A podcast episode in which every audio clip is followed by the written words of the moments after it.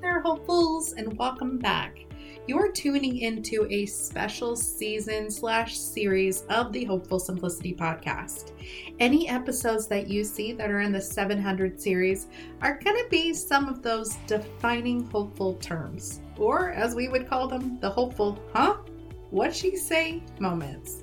Throughout my entrepreneur and organizing journey, I've realized there's words, phrases, and etc. things that I may say that makes total sense in my brain, but may not translate to you and the entire hopeful community. Throughout this 700 series of the podcast, I want to define some of those hopeful huh moments.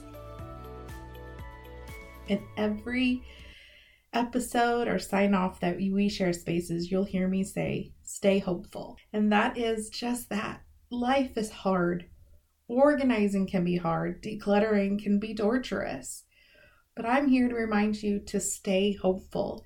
It's knowing that it might be hard now, but the outcome's going to be less stressed. And sometimes, if you need a little sprinkle of it, just let me know. I'll remind you to stay hopeful. And that's it for today. Be sure to subscribe, like, and share this with all of your favorite friends. And until next time, stay hopeful.